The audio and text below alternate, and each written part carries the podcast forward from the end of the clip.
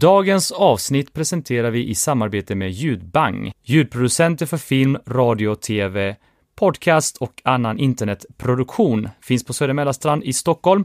Gå in på ljudbang.se för mer information.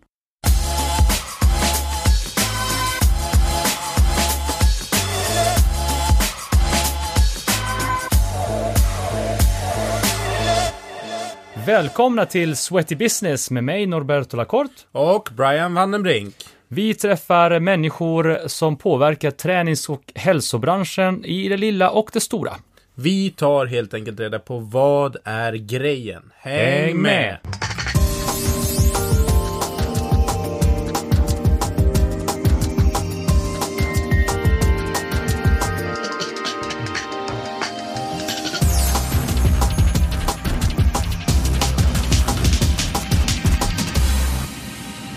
Välkommen säger vi till Maria Olofsson som inte bara är tränare utan också då affärscoach, projektledare och var det någonting mer vi sa Ja, igår? det var gruppchef. Men Det Gruppchef. var lite mindre viktigt. Ja. Och eh, på Uminova Innovation i Umeå. Yes, det stämmer. Tack för Välkommen. att jag får komma hit. Ja, kul att ha dig här. Tack. Jag tänkte att vi hugger ju dig när du ändå är här och bara på en snabb visit i Stockholm. Eh, och som jag skrev igår så, nej men vänta, vi börjar, vi måste, vi måste göra likadant som vi alltid gör i våra poddar. Vilket är, hur gammal är du? Jag är 40. Fyller du i år? Jag fyllde 7 januari, så jag går snart över strecket. Sådär ja. Grattis i efterskott. Tack så mycket. Jag tänker att jag missat det. Eh, och idag ska vi hålla det short and crispy, men jag vill först och främst att du talar om för oss var du uppvuxen, ditt förhållande till sport och träning, liksom hur det var som, som barn, eh, och sen så hur du kom in på det här med, med träning, för du jobbar ju som tränare för Nike Nike, det heter väl Nike Trainer? Ma- Nej, Nike Master Trainer Yes, fortfarande. Eh, och du har jobbat ganska mycket på Iksu uppe i, eh, i Umeå. Och de som inte vet vad Iksu är, eh, måste kolla upp det. Måste kolla upp det eftersom eh, det är eh, norra Europas största träningsanläggning. Mm, 22 000 medlemmar plus Mm. någonting mm. häftigt. Finns Men allt där. var är jag du uppvuxen? Jag är uppvuxen i Kalix, Mm. Norrbotten. Eh, och flyttade till Umeå eh, när jag var 19. Man vill gärna flytta så snart man kan. Mm. Eh, började plugga, läste civilingenjör och blev fast i Umeå. Och jag tror att eh, IKSU, eh, där jag faktiskt började instruera, var lite grann det som höll mig kvar i Umeå. all right. För jag hade hållit på med mycket annat tidigare. Jag hade hållit på att spela bandy. Mm. Kanske inte det första man tänker. Och då pratar vi inte innebandy utan vi pratar bandy på is. Med Riktig skridskor. bandy? Riktig bandy, ja. Det gör man när man kommer från Kalix. Mm. Eh, och eh, sen har jag väl provat diverse idrotter, sporter. Men eh, fastnade för aerobic step där någon gång på eh, ja, 20 år sedan ungefär. 97. Och gick en utbildning på IKSU. Fick eh, börja jobba där som instruktör. Så på den banan var det. Och det hade jag vid sidan av studierna och eh, även sen haft det sen dess. 20 år plus. Shit, Jag hade faktiskt 20-årsjubileum här i- när jag fyllde 40. Så det kändes bra. det är bra. Samma månad. Ja. Nästan samma. Men, men alltså du, du har ju pluggat kemi ja, det stämmer. och biolo, och biolo, Ja, bio... biokemi. Så mm. teknisk kemi. Eh, och eh, sen forskade jag och doktorerade i biokemi. Proteinväckning, ska vi gå in på detaljer? Nej, det, vi stannar där. jag tror att eh, där, där har jag inte så mycket att säga emot. Nej, men eh, det var väl liksom en, ett vägval tror jag där mellan att fortsätta forska, jag forskade i fyra år och eh, faktiskt satsa på att jobba med träning heltid. Mm. Och då började jag jobba just på IKSU. Eh. Så på den resan var det och eh, har varit där på, i olika roller eh, nu som instruktör Mm. sen dess. Men hur kommer det sig att du kom in på, på det här med att coacha andra att göra affärer? Jag tror att jag alltid har, eh, på något sätt har jag väl hela tiden haft en entreprenörsanda i mig. Jag har läst entreprenörskap, jag har tyckt att det är spännande med att starta företag. Och startade mitt första eget företag eh, när jag jobbade på IKSU och blev eh, sponsrad av Nike. För då fick jag en hel del uppdrag. Eh, börja utbilda instruktörer och insåg väl att på något vis grunden i min passion det är att hjälpa andra att utvecklas. Och coachingen har då varit en naturlig del. Mm. Eh, men jag tror att jag funderade hela tiden på hur skulle jag kunna kombinera eh, forskningen med eh, det jag har jobbat med träning, utbildning. Ja. Och så var jag samtidigt väldigt intresserad av kommunikation. Och då blev det av, på ett bananskal som det ofta är, så ramlade jag in på en tjänst som idésöksansvarig. Så jag var alltså ute på universitetet Okej. och scouta idéer Aha, okej, hos okej, okej, forskare och studenter. All Så right. så kom jag in på det. All right, all right. Men hur länge sen var det här? Hur länge har du jobbat på, på Uminova Innovation? Eh, jag har jobbat där i nio år snart, eller åtta och ett halvt år. Eh, och eh, för många som kanske inte ens vet, för jag visste inte vad en inkubator var, att det finns sådana här organisationer som hjälper eh, att starta företag helt enkelt. Så, så var det en helt ny värld. Och jag tror aldrig jag har lärt mig så mycket om så många branscher och så många olika saker under mitt första år där. Coolt. Det var väldigt coolt. Jag kände mig liksom totalt fullproppad. Mm. Eh, vi jobbar mycket med, vi är en bred inkubator så att eh, vi jobbar med många olika typer av företag. Men det ska vara tillväxtpotential på dem. Just det. Ja, inkubator, alltså människor kan söka sig till Uminova Innovation. Få en plats att vara på rent fysiskt och också få då på, nå- på flera olika sätt få, få hjälp med det finansiella, eller hur? Och vi kommer ju komma in på det, för det finns ju en rad olika sätt att eh, få pengar till sitt eh, startup, eller till sin affärsidé. När det väl har blivit mer än en affärsidé kanske. Eh, men först och främst så tänkte jag att vi skulle fokusera på två fokusområden. Eh, och eftersom vi håller oss till träning och hälsa, det är ju det vi håller på med. Eh, och prata om. Eh, och det är ju ganska lyxigt att du har båda delarna.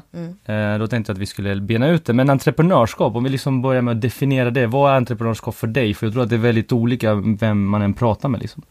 Eh, jag skulle säga att entreprenörskap behöver inte vara att man har en egen affärsidé. Nej. Att det finns ju många olika typer av entreprenörskap och det är lite kul tycker jag för det är lite hett att vara entreprenör. Ja men det är lite ballt. Det Eh, är det många är som, lite- är, som är ja. entreprenörer överallt på Eh, LinkedIn och Facebook och Precis. Instagram. Och jag skulle vilja säga att en entreprenör det är eh, en doer. Ja, Någon som tar tag i saker och gör saker. Och därför så kan jag tycka att ibland så en entreprenör kan gå in och jobba med någon annans idé.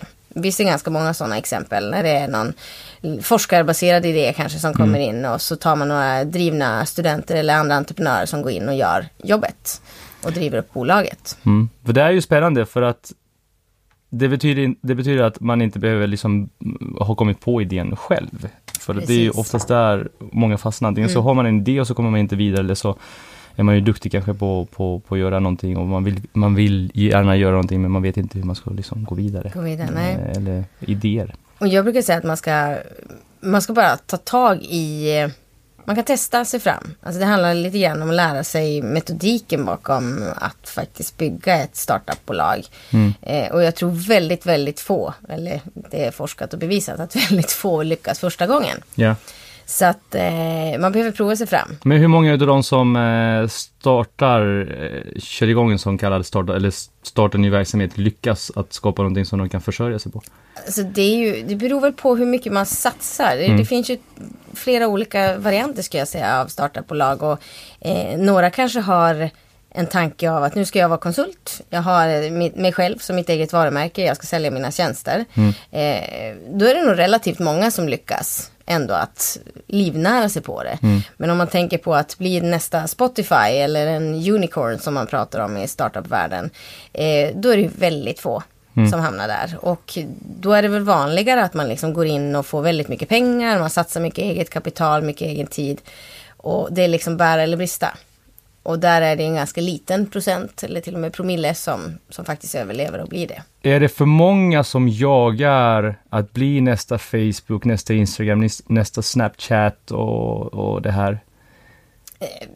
Ja, alltså det är väl både och kan man väl säga. Jag tycker ju det är bra att det finns den andan. Sen kanske Ja. det är få som kan bli det. Så Ja. är det ju. Men jag skulle ju gärna vilja se att eh, Sverige ändå tänker större. Vågar satsa mer. Ja, för vi har ju snackat om Ja, det här och du är, så här, du är liksom- för jag- det här. Jag Melissa. är Nu, ja nu måste vi tänka lite större, Ja. framförallt i den här branschen som vi är verksamma i. Eh, du, du har ju sån lyx för att du kommer i kontakt med så många olika branscher.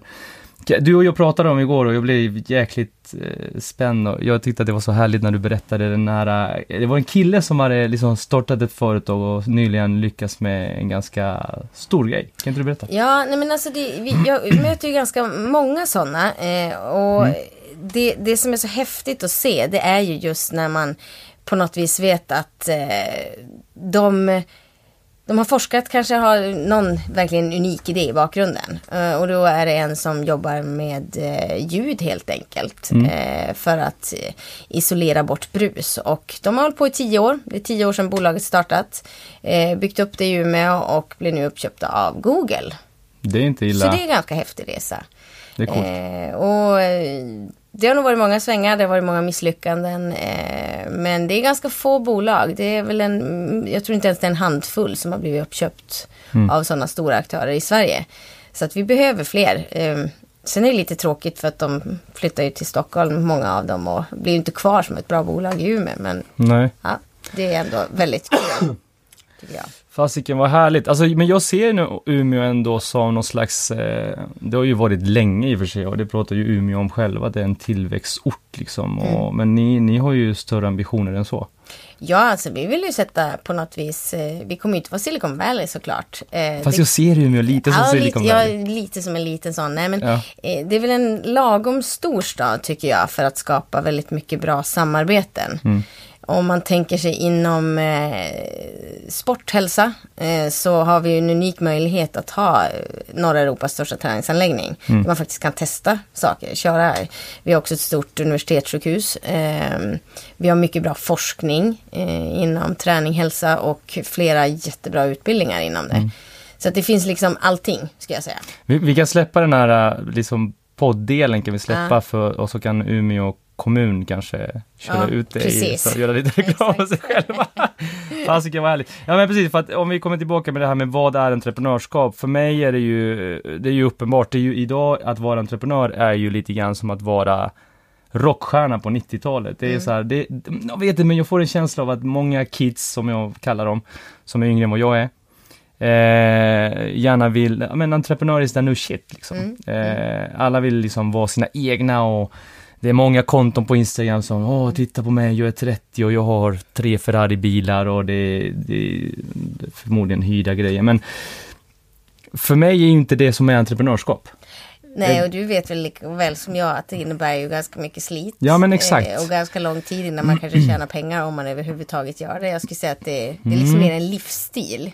Ja, faktiskt. Eh, att, man, att man på något vis, jag tror att de flesta som är entreprenörer och har man någon gång lyckats eh, och gjort en exit som man kallar det i eh, entreprenörsvärlden, Mm. eh, sålt sitt bolag så är det väldigt få som sätter sig i sitt stora hus med sina bilar och rullar tummarna utan då går man in i nya bolag, Exakt. drar resan igen. Så jag tror att det är liksom en Många har nog en bild av att det är väldigt glassigt och eh, Mm. ibland så brukar det det är faktiskt färre och färre, men förr kunde det vara så när jag satt som affärscoach att någon kom in och sa att ja, men jag har en idé och jag vill tjäna pengar eh, snabbt och jobba lite. Eh, och då sa jag att ja, men då är det nog på fel ställe. För det handlar om eh, väldigt, väldigt många timmar som du får lägga in på det här och eh, det dra, tar också ett bra tag innan du kanske börjar tjäna pengar. Ja. Eh, men samtidigt så får man kanske jobba med det man brinner för mest. Det är, väl, det är väl första varningstecken att man kanske inte har rätt entreprenörsvirke om man liksom tänker, ja men jag vill tjäna mycket pengar och jobba mindre än vad jag gör idag. Mm. För att det är precis tvärtom, man tjänar ju inga pengar i början om man jobbar dygnet runt. Eh, och är man beredd att, eh, ja, pantsätta sitt hus för sin idé, Eh, och eh, verkligen få ner sina fasta kostnader sådär. Det är liksom, det, ah, det är lite grann det som är, jag är lite romantisk när det gäller entreprenörskap. Så jag är lite så här, ja men jag är beredd att ta risken. Liksom.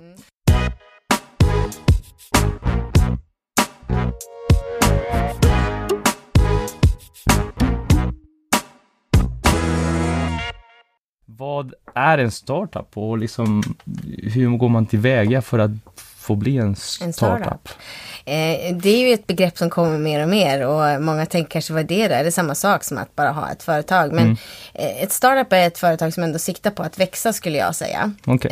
Eh, och där man kan se det som att det finns massor med olika faser. Eh, Man jobbar ju först med att kanske ha en idé. Och det viktigaste när man får en idé det är att gå ut och fråga kunderna vad de tycker. Många vill sitta på kammaren och utveckla massor med saker innan. Men eh, snabbt ut. Man behöver inte ha en färdig affärsplan. Man behöver inte ha färdigt eh, någonting egentligen. Utan oavsett om det är en skiss på papper eller en första testversion av någon produkt eller tjänst. Så ut och fråga, försök få en, någon som nappar på eh, det och verkligen lyssna in vad behovet är. För det är det som är grunden.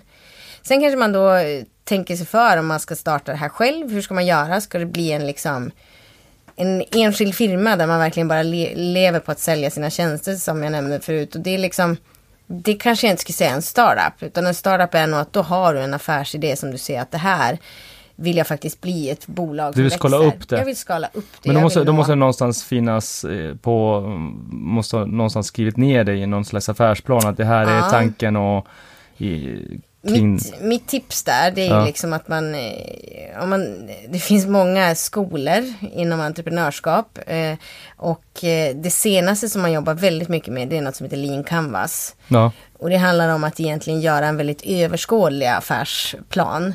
Eh, där man har en, en canvas, det är ett stort papper där man svarar på ett antal frågor. Och man kanske jobbar med post-it-lappar eller man gör den digitalt. Eh, för att det här kommer ju ändras hela tiden. Det som du hade som idé dag ett kommer ju aldrig se likadant ut när du har varit och pratat med några kunder och se att ah, men de ville ha det här. Eller det var det här som efterfrågas. Så att jag tror att, att kunna vara väldigt lyhörd och lyssna och verkligen jobba igenom. Och vi pratar ofta om att man ska verifiera sin idé. Eller sin hypotes som man har helt enkelt. Ut och prata. Och när man då ser att ja, men nu har vi något på, på spåret. Eh, det är kanske då först man startar ett bolag. Eh, och som jag skulle säga ett startup. Då är man liksom på banan att man är ett team bakom det. Så att man är två, tre personer, gärna med olika roller. Eh, gärna någon som är, om man, mycket är tech idag. Så någon teknisk kunnig, någon som har sälj business-biten. Eh, och börja bygga det där teamet. Och ett startup är man i en fas där man liksom bygger bolaget, man skalar det. Och man kan vara en startup ända till man är upp till, ah, det finns många olika skolor där också, men 10-15 anställda liksom, till man sätter en organisation. Okej, men det vill säga att man behöver inte gå den traditionella vägen där man laddar ner någon slags eh, affärsplansmall på nätet och då måste man liksom skriva alla de här rubrikerna under rubriken så ska du ha liksom så mycket information som Nej. möjligt och så vidare. För jag tror att det är det, mig inklusive, när jag har liksom startat bolag och så vidare, jag tycker att det är det mest tråkiga som finns för att jag är inte administrativt lagd alls. Jag ska ta reda på vem som hittade på administration och jaga den personen. Nej, eh, men, men i alla fall, för det är oftast där det fastnar. Ja. Det fastnar i att du har kanske en idé, den kan vara bra, den kan vara dålig, det vet man inte, men, men du fastnar någonstans i att okej, nu ska jag göra en affärsplan och det här och ingen aning vad du ska göra. Nej. Och får bara ångest. Ja, och jag tror att det, det liksom man ska tänka på är att man ska göra det man är bra på. Ja, Eh, och eh, ofta så är det precis sådär att eh, de som är entreprenörer de är inte administratörer på samma sätt. Eh, det är inte det roligaste man vet. Och jag skulle säga att, eh, jag vill inte säga att affärsplan är dåligt på något sätt, men det är väl liksom tajmingen när man gör det som är viktig. Och när man ska lägga tid på den. När det börjar sätta sig lite mer och man vet vad man ska hålla på med. Man behöver titta på den ekonomiska biten Ja. eh, inför en investering. Då behöver man absolut ha en affärsplan. Mm. Men till en början så eh, en lean canvas är fantastiskt bra verktyg. Lean Canvas, okej, så då, och då, det kan man få ta på var? kan man googla vart som helst. Om Okej. man googlar på det så lean kan canvas. man kan ta med Niklas Modig som är lean eh, Ja, det är inte riktigt professorn? samma. Det är inte riktigt samma som Niklas kör. Han kör lite mer eh, en annan form av Corporate, lean. en annan ja. ja. Men, men lean canvas, det finns något som heter business model canvas som var den första. Och det handlar liksom om att eh, titta på olika, men vilka potentiella intäktsströmmar, vilken är min målmarknad, vilken, vad är mitt unika fördel. Man liksom laddar upp massor med saker i den här, i de här rutorna som det är helt enkelt. Och har en väldigt överskådlig bild och kan jobba i teamet med att liksom se, ja men nu har vi varit ute och pratat med kunder, det verkar som att det här är det de efterfrågar, ja men vi skruvar lite på den. Istället för att ha gjort en 30-sidig affärsplan och så skriver man om den efter någon månad. Ehm, så det är väl liksom det jag skulle säga är, eh, så jag vill inte förkasta affärsplan, men det är liksom när man gör det. Och väldigt många lägger för mycket tid på den tidigt. Mm, det handlar om timing helt enkelt. Timing. Okej, så att jag har eh, kommit fram till en idé oft, som oftast, allt som oftast så är det ju så här att vi människor är ju, eh, kan bli väldigt egoistiska. Vi går in i oss själva och tycker att det här är världens bästa och största affärsidé. Det här är liksom da shit. där vi ju satsar på när är det liksom, och jag har kanske gjort då en, en eh, affärsplan på ett Mm. eller annat sätt. Eh, när är det läge, måste jag ha en redan liksom etablerad försäljning? När är det läge liksom att gå någonstans och, och be om Pengar. pengar? För grejen är så här att med handen på hjärtat, jag har ju själv varit där och jag vet att det är tufft med den ekonomiska biten. Mm. Eh, man lyckas sälja till en viss del, eh, sen så finns det en mängd olika sätt att liksom finansiera sitt bolag på. Men, och många hävdar att, ah, men eh, ska det vara på det riktigt så ska man ju liksom sälja själv och växa organiskt och det kan ta lite längre tid och så vidare. Så det finns ju lite olika skolor där. Men när är det dags liksom att... För att jag tror att det är många som går runt på sin affärsidé och säljer lite grann och klarar av det precis, men det finns ständig risk och man kanske vill bli större. När är det dags liksom att, Alltså, att skala upp? Jag skulle säga att eh, det gäller väl att börja med rätt saker på något sätt. Och eh, för mig så, det man pratar mycket om idag det är att skapa traction. Det är precis som att man tittar på en bakvänd, att har man en miljon följare på Instagram så kan man definitivt ganska lätt skapa affärer. Ja. För du har en miljon följare som mest troligt kommer gå igång på det du erbjuder. Eh, om man tänker sig omvänt så, om man har en affärsidé så tycker jag att man ska på något vis skapa någonting. Det kan vara att man bygger en community kring det som är superintresserad. Om vi tar eran podd som ett exempel. Eh, om ni skulle skapa 20 000 följare som lyssnar på er, då har ni fått traction. Mm. Och det skulle investerare vara beredda att gå igång på tror jag. Ja. För att man ser en potential, att det finns ett intresse av att faktiskt hänga med på det här tåget. Och det kan ju vara inom vad som helst. Eh, det räcker inte med 5, 10 utan det bör vara en potentiell del där man tror att om de inte ska betala väldigt mycket för det ni kommer erbjuda. Men man måste se att det liksom finns ett intresse. Man har skrivit på antingen eh, samarbetsavtal med många eller Ja. man har, de har signat upp för någonting. Eh, sen så när man pratar om att skaffa pengar, om det är det liksom som vi ska ut efter, så eh, än en gång det där med första steget. Behöver inte vara en affärsplan, det kan vara en skiss på en pappersservett brukar jag säga. Eller att man gör en väldigt enkel powerpoint-skiss bara på det man har tänkt sig. Eh, man kan söka mjuka medel som vi pratade om. Almi, eh, olika eh, stipendier eh, där man kan få sånt som kallas innovationscheckar, bidrag för att satsa på sin idé. Som kan vara upp till 300 000. Så det är väldigt olika beroende på vart man bor, men det finns pengar att få. Ba- Bara för att klar, klarlägga då, Almi det är ju en eh, företagspartner, det är ju en bank egentligen mer eller mindre, eller det, det är det ju inte, men, men det fungerar som eh, att man får ett lån och för att inte konkurrera med bankerna bland annat så har Almi då högre ränta som man får betala, men däremot så kräver de inte kanske lika hög säkerhet som bankerna gör. Bank kan ju också vara en sån här grej, men då kräver de ju ganska hög säkerhet, vilket innebär oftast att eh, om du inte har en säkerhet, det blir ju lägenhet eller någonting annat, för bil kan man ju inte lägga som säkerhet heller, så att det kan vara väldigt frustrerande för en person som startar företag och går till banken och säger hej, här är världens bästa affärsidé, vi har till och med siffror, vi säljer, men ändå inte får loss någonting, då blir det väldigt frustrerande. Och det här är liksom nästa grej, eh, innovationsfonder eller fonder på ett eller annat sätt, eh, stipendier och så vidare. Det är ju en ganska omfattande administrativ process som man måste ta sig igenom. Ja, det, alltså det är det väl och det är därför jag tycker man ska söka hjälp. Ja. Alltså det är väl om jag tittar på att det kommer in ett företag eller en affärsidé till oss eh, på Uminova och sådana här finns ju över hela landet. Ja. Eh, olika inriktningar, det finns för kreativa näringar, det finns för eh, social entreprenörskap eh, med mera. Så att in, ta hjälp, eh, för vad de här personerna vet som jobbar på en inkubator, de har ju kontakter med alla, både investerare och de som har tillgång till de här mjuka medlen, som jag nu kallar dem. Och det är liksom tidiga, det är inte ens ett lån, utan det är att du kan få en eh, innovationscheck på 50 000, relativt enkelt, för att testa en idé. Och det är liksom, samhället vill att vi ska vara innovativa och vill satsa på det. Så att, eh, så det är väl den första liksom att titta av, skanna av i sitt närområde. Vad finns det för någonting? Vilka finns?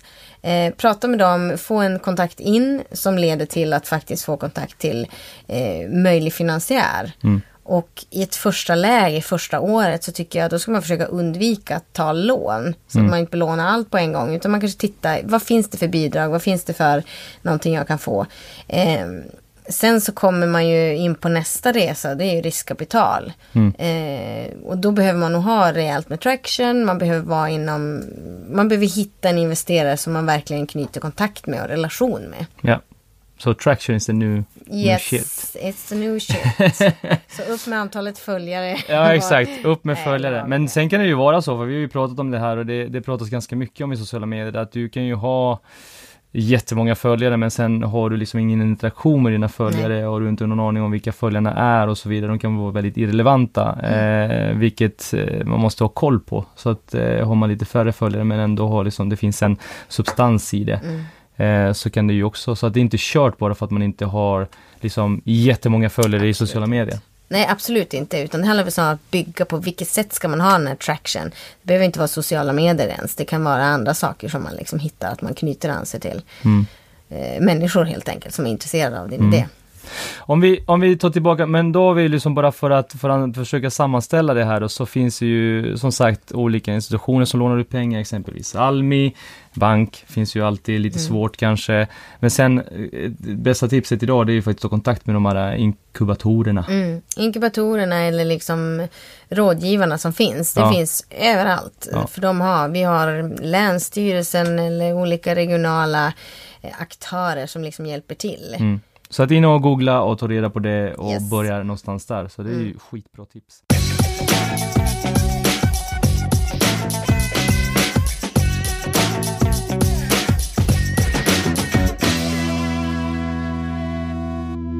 Vi har snackat lite grann om tränings och hälsobranschen. Mm. Och vi har ju sett idag att affärsmodellerna förändras. Det är inte längre självklart att man går in till ett gym och sen så täcker man upp sig på ett år eh, och så betalar man en viss en fast summa pengar varje månad. Utan vi, nu ser vi ju liksom andra mo- affärsmodeller som dyker upp, exempelvis utan bindningstider som har blivit mm, mer populärt nu. Mm. På senare tid har vi sett det på år och nu så har vi det som eh, pay per class. Mm. Eh, lite grann som man gör då i tv-sammanhang där man betalar för kanske, man vill se Conor McGregor och eh, Floyd Mayweather så betalar man bara för den matchen. Lite likadant när man går till gymmet. Att du går, betalar för ett pass, för den instruktör du vill gå för. Du beställer din smoothie, du beställer din kaffe efteråt och sen så har du betalat liksom en viss summa pengar och that's it. Du behöver inte ens vara medlem. Ehm, vad anser du vi behöver, behöver vi bli mer flexibla med den här typen av affärsmodeller inom träningsbranschen? Ja, absolut. Det är ju så. Liksom, vi, vi, kom, vi kommer ju se att det ändras. Och jag tror att ibland så, så tänker gymmen att eh, ja, men det där är nya saker som vi inte behöver ta ställning till. Men det är redan här. Eh, jag var själv och föreläste om just det här på eh, en mässa. Och, och många sa att ja, men det här är bara nya startups som sitter där och liksom skapar nya idéer. Och eh, allt ifrån ClassPass som var en av de första i USA som liksom kom med just Ja, det just här det. att eh, eh, man helt enkelt ska i månadsplats kunna droppa in på, eh, på alla möjliga gym. Men det, det är lite grann som det vi har i Sverige som är Bruce och Fitness, Collection, eller hur? Precis. Ja. Eh, och, och det gör ju alltid så. Det börjar ofta någonstans och så sen så sprider det ut sig och så hittar man eh, nya affärsidéer eller nya bolag som gör samma grej. Men lite anpassat efter den marknaden där de är på. Eh, och jag tror att det här är ju någonting som man ser, det har ändå, de har tagit in mycket kapital. Det går framåt. Mm. Eh, det är folk som signar upp sig. Så att som gymägare får man nog inte sitta och rulla tummarna. Utan det är snarare att tänka, ska jag samarbeta med de här? För det är ju faktiskt en marknadsföringskanal för dem. Eh, så det är väl att ta ställning, hur möter de upp det? Mm. Det är en viktig del. Men för, för jag var ju i kontakt med, nu är det väldigt många år sedan i och för sig, men jag var i kontakt med en, en eh, ganska stor gymägare i Sverige för några år sedan då, när vi, när det begav sig och vi började liksom eh, jobba med det här eh, utomhusträning ganska mycket liksom. Och försökte övertyga eh, gymägare att, ja men ska inte vi samarbeta och se till att era medlemmar också får komma ut och träna? Eh, och då var det väldigt mycket, nej men de har det väldigt bra inomhus. Eh, vi vill inte ha dem utanför våra fyra väggar. Mm. Eh, och det visade på ganska mycket att det finns liksom ett visst motstånd till det här. Eh, jag, är, jag, alltså jag är övertygad om att i, idag så måste vi nå, inom situationstecken, äga kunderna på ett mycket, alltså mycket större perspektiv än vad vi gör idag. Mm. Att det inte bara är när du kommer och besöker din personliga tränare, inte bara är när du kommer att eh, köra din gruppträningspass. Utan community och sådär har vi ju snackat om att vi ständigt har nyhetsbrev och allt det här är ju gamla liksom grepp men hitta sätt att engagera dem så att det finns ett engagemang lite mer ut över tid och, och oftare. Ja, men de vill ju, alltså, jag tror att medlemmarna på, eh, med, om vi tittar tillbaks för när man var ny i branschen, hur många nya träningsformer kom det per år? Mm. Inte många. Eh, och de höll i sig ganska länge. Eh, Ja, nu kommer det massor med nyheter hela tiden. Det är liksom, man, får, man får räkna med att det är mycket snabbare cykler. Och det är liksom samhället i stort. Det Mm. ska vara snabbare. Allting går snabbare. Vi, vi vill liksom ha Samtidigt som vi vill backa tillbaka. Så det är som två vägar tycker jag. Är, Ja, men historien upprepar sig på något ja, sätt. det går tillbaka. Och man, man får tänka sig att ja, men man kanske kan känna att medlemmarna de har sitt hemmagym. Mm. Men de kommer vilja gå på den där nyöppnade yogastudion också. Eh, så det är liksom inte ett antingen eller. Nej. Utan de vill ha både och. Eh, de vill ha den senaste appen så de kan träna när de är iväg på resa. De vill kunna byta eh, sitt medlemskap ibland och låsa det. Alltså det behövs en flexibilitet. Eh, Jag tror det är inte bara inom träningsbranschen. Det är liksom, så är vi nu och vi vill kunna, vi vill effektivisera våran tid. Så därför så vill vi veta att vi har plats på det här passet. Vi vill gärna kunna springa in tre minuter innan och ha cykelskorna isatta och ja, nu refererar jag till liksom. ja, ja, men exakt. Och det, ställ, det ställs ju helt andra krav. Men, men vad, vad tror du? Tror du att det fortfarande finns plats, finns ett utrymme på marknaden att fortfarande ha kvar de här gamla traditionella sätten att jobba med sina medlemmar? Det vill säga autogiro 12 månader, du betalar så här mycket varje månad och sen så ingår allt. Finns det utrymme för det eller vi, kom- kommer vi att röra oss helt och hållet bort från det nu? Jäklar, nu, Nu är det så här trendspaning. Trendspaning på hög nivå. Ja. Eh, nej men jag tror väl att eh, det beror på hur gymmen anpassar sig helt enkelt. Det, det är Mm. min, min analys av det. Eh, om de stannar där de är nu eh, och inte öppnar upp för nya eh, affärsidéer och knyta sig an och hur man jobbar med personliga tränare, hur man jobbar med instruktörer, hur man jobbar med koncept, hur man tar in nya grejer, hur man öppnar upp för sådana här, ja men mer öppna classpass eller fitness collection, vilka nu man än har, ta som exempel. Då tror jag inte att man finns kvar. Mm. Jag tror att man måste ta ställning hur man vill göra. Eh, sen så är det väl också beroende på, eh, tittar man i storstäderna så ser det lite annorlunda ut såklart. Mm. Ja, det är klart. Eh, så det beror nog också på vart man är. Bra, Men- ja precis. Geografiskt är ju eh, Ja. jätteviktigt. Men, men jag tror definitivt man måste fundera på att hänga med. Mm. Eh, det går inte att tänka att det är bara någonting som vi inte behöver ta ställning till utan kunderna kräver mer. För att, för att det är ju så här, jag tror att det är väldigt få tyvärr som har insett att gym, gymmens absolut största konkurrent idag är ju faktiskt mobiltelefonen Mm. och ingenting annat. Och det är ju häftigt. Det är så sjukt att du i mobilen idag, det finns ju hur mycket, och idag finns det ju sjukt bra appar. Mm. Där du kan få liksom hjälp med att programmera din träning och färdiga upplägg där du kan få liksom exakt hur du ska utöva, eh, hur du ska utföra övningarna och så vidare. Så att vad, vad kommer att hända tror du? Vad liksom... Ja, alltså det där är jag ju lite så här, trots att jag är väldigt technördig och intresserad av nya saker så eh, tror jag fortfarande att mötet Upplevelsen. Eh, upplevelsen, mötet på plats kommer att vara avgörande. Mm. Eh, eh, det här bolaget som vi, vi pratade om tidigare som varit uppköpt av Google för tio år sedan drygt, kanske till och med tolv år sedan så hade vi ett projekt där vi försökte jobba med tvåvägs eh, kommunikation. Eh, där jag stod eh, i en liten inspelningsstudio och körde ett pass och det var en grupp människor som följde mig och tränade med mig eh, på ett helt annan ort. Och det var liksom tanken att det här skulle kunna bli koncept som man då streamar ut till massor med olika företag och effektivisera upp det. Eh, och det var ju ganska häftigt och liksom det funkade väldigt bra. Det var schysst ljud, det var schysst allting och man liksom vinkar tjena, är ni med och hej och vinkar dem tillbaka och man liksom verkligen Ja. såg varandra. Men det är ändå inte samma sak som att vara på plats. Och det finns ju massor med nu som streamar på gymmen och det kommer liksom det här, men gå in i gruppträningssalen så streamar vi en klass liksom. Ja. Och så kör ni det där. Men på något sätt så vill man ju åt att bli sedd. Bli Mm, ja, omhändertagen, upplevelsen. Eh, går du på ett yogapass och någon assisterar eller liksom tar hand om dig på slutet och ger lite mass- Det är ju det som man ofta betalar för Mm. och som man vill ha.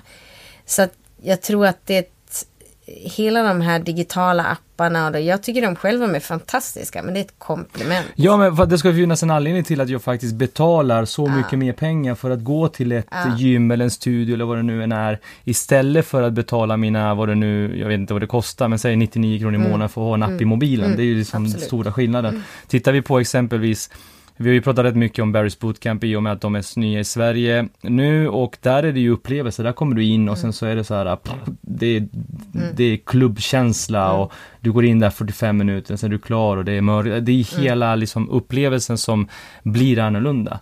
Eh, vi har pratat rätt mycket med olika eh, gymägare om att starta för att det är många som vill starta liknande koncept för de har sett att ah, men det är dit vi rör oss.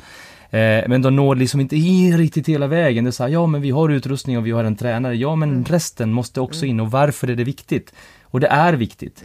Om vi nu ska vara mer benägna att kanske betala lite mer eller köra det här uh, pay per class eller vad det nu än är. Nej, men jag, jag tror, jag var i New York förra veckan och bland det är klart du var, du är ju ofta i New York. Jag, nej, inte så ofta. Men det, det är liksom trendspaningen är viktig där. Ja.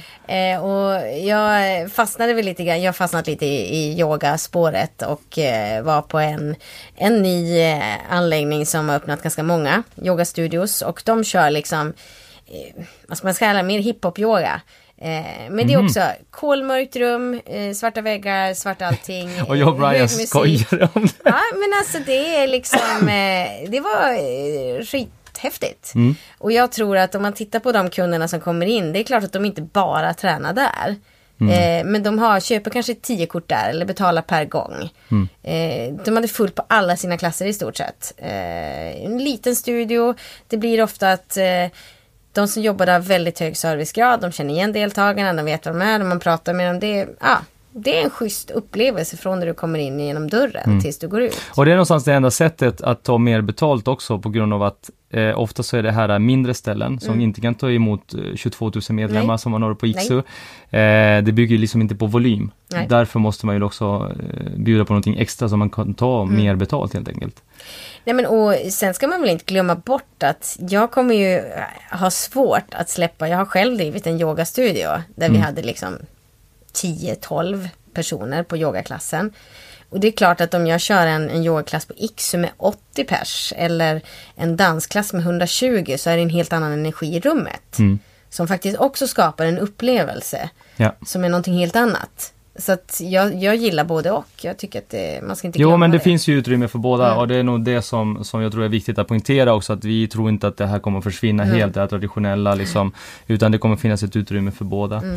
Slutligen så är det så att vi eh, har ju pratat om det här tidigare du och jag i våra samtal och vi, eh, jag skulle vilja liksom höra mer om hur behöver vi tänka större och liksom våga satsa inom branschen? För att det känns som att, eh, jag tror att vi har samma känsla att man får en idé och sen så vågar man inte riktigt ta det hela vägen för att det, det finns ju massa olika parametrar. Sverige är ganska litet land, eh, ganska liten marknad tycker man och så vidare. Vad, vad har du för take där liksom? Ja, men vi, eh, vi är ju en av världens mest innovativa land. Eh, där vi kommer på nya idéer och vi, vi också, eh, vi har en liksom, man har ett förtroende för svenskar. Att vi liksom levererar och gör saker och ting bra. Eh, men vi lyckas kanske inte riktigt få ut de här, vi har några unicorns som vi pratar med, alltså bolag som verkligen har nått ut till hela världen. Men vi har inte så många. Eh, och jag tänker mig inom träningsbranschen, nu har jag jobbat väldigt många år och vart man än kommer så ser man ju att Sverige ligger i framkant. Eh, tränare, personlig tränare, instruktörer har väldigt, väldigt hög kvalitet om man jämför med många andra länder. Vi kanske inte kommer på de mest galna koncepten eh, utan Nej. vi är mer, eh, det ska vara funktionellt, det ska vara bra, det ska vara effektivt, det ska vara liksom, eh, men det är lite så vi är. Eh, men, det, men det är inte sagt att det finns fantastiska koncept som är skapat i Sverige av svenska instruktörer. Eh, så det finns en kunskap eh, som är jättehög, det finns en jättehög kvalitet. Men vi vågar riktigt inte tänka det här stora liksom. Nej men vad beror det på då? Vad är det, varför kommer vi liksom inte lilla, lilla extra i Ja, men vägen och vi- bli liksom mer internationella och Ja, men våga vi är satsa? ju landet liksom? lagom och jante och- Okej, så det sitter i kulturen? Jag tror att det sitter jättemycket Okej. i kulturen och att våga liksom, ja men vi brinner för det här och vi tänker liksom träning är ju min passion. Ja. Liksom, det är fantastiskt att jag får jobba med det. Lite föreningsanda fortfarande. Liksom. Jajamän, och liksom vi bara, ja men det, det, jag jobbar ju med mitt intresse, inte behöver jag väl så mycket betalt för det, bara jag kan överleva. Mm. Eh, och, och det sätter nog lite käppar i hjulet för att vi liksom faktiskt inte vågar ta betalt för Mm. det värde vi skapar. För på något sätt när man tänker business och när man tänker, då är det hela tiden, vad skapar jag för värde? Inte kanske timme per timme, utan kan jag göra någonting som är riktigt, riktigt, då börjar det bli skalbart. Mm. Och jag skulle vilja se att fler går ihop och startar nya grejer. Eh, jobbar i, i dynamiska team med olika bakgrunder. Eh, där man får in lite mer businessfolk i träningsvärlden eh, som kan tänka större. Tänka att vi ska ut internationellt. Det här är verkligen, som du hör, jag går igång på det här. Jag är liksom min... Ja, ja, ja. Jag brinner för det här för jag, jag ser så många som kommer med bra idéer. Men liksom på något sätt, ja jag ska göra det här själv och ja det viktigaste är att jag liksom kan leva på det. Ja. Och eh, jag vill bara slå ihop alla dessa människor på något sätt och göra något större. Man ska våga drömma.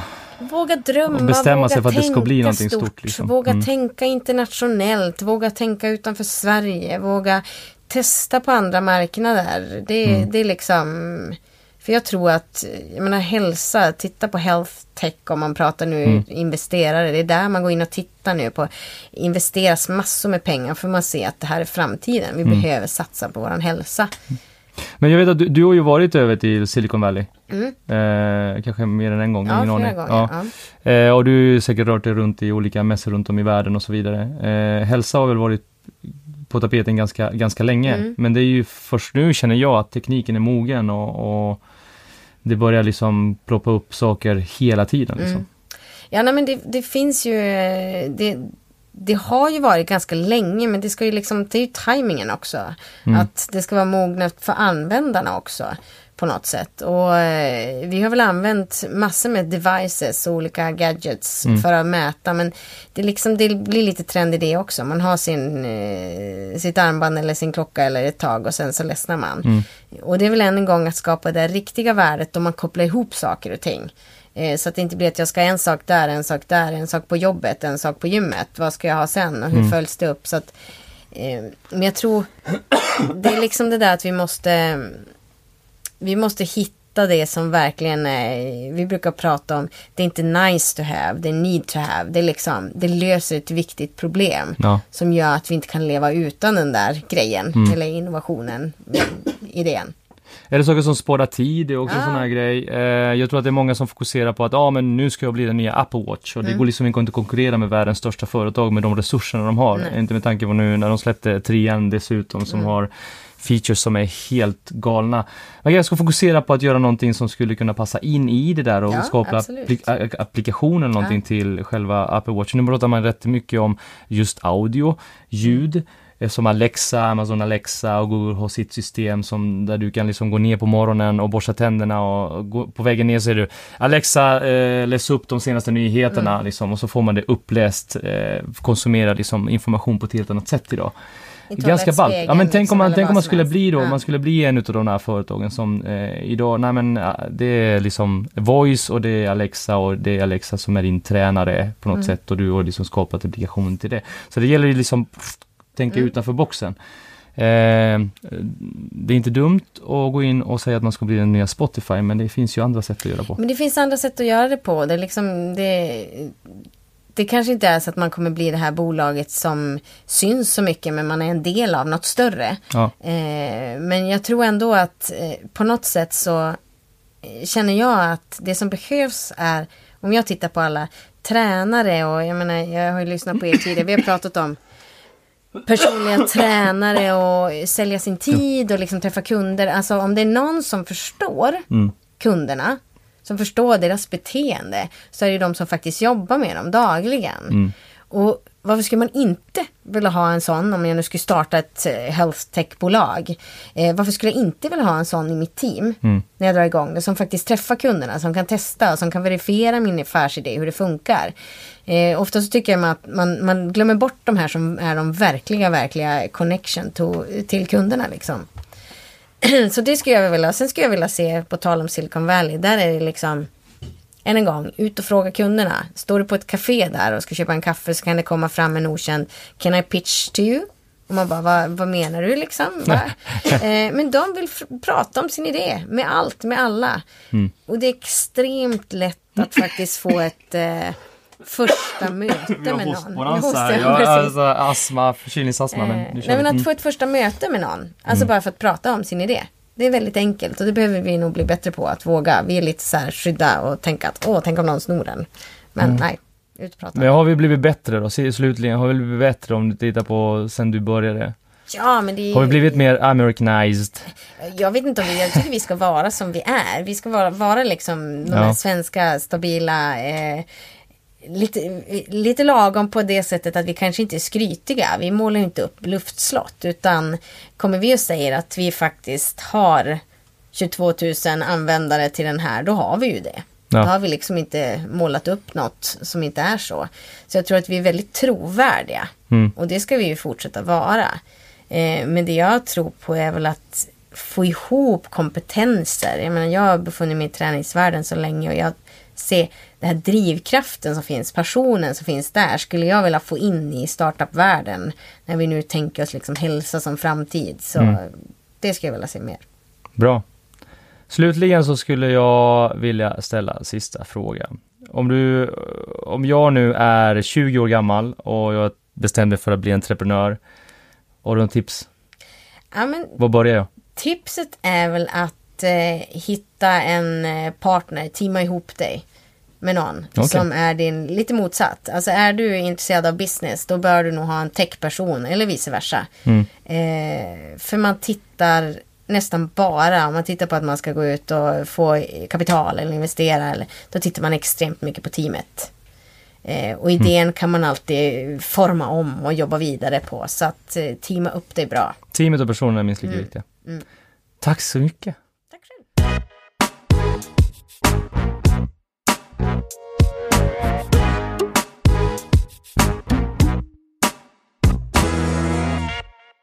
Och eh, glöm inte bort att följa oss i sociala medier. Vart kan man hitta oss, Norberto? Man kan hitta oss på Facebook, Instagram, eh, Sweaty Business, Sweaty Business Pod, YouTube. Sweaty Business. Och sen kan ni också mejla på sweatybusinesspodd med ett d at gmail.com.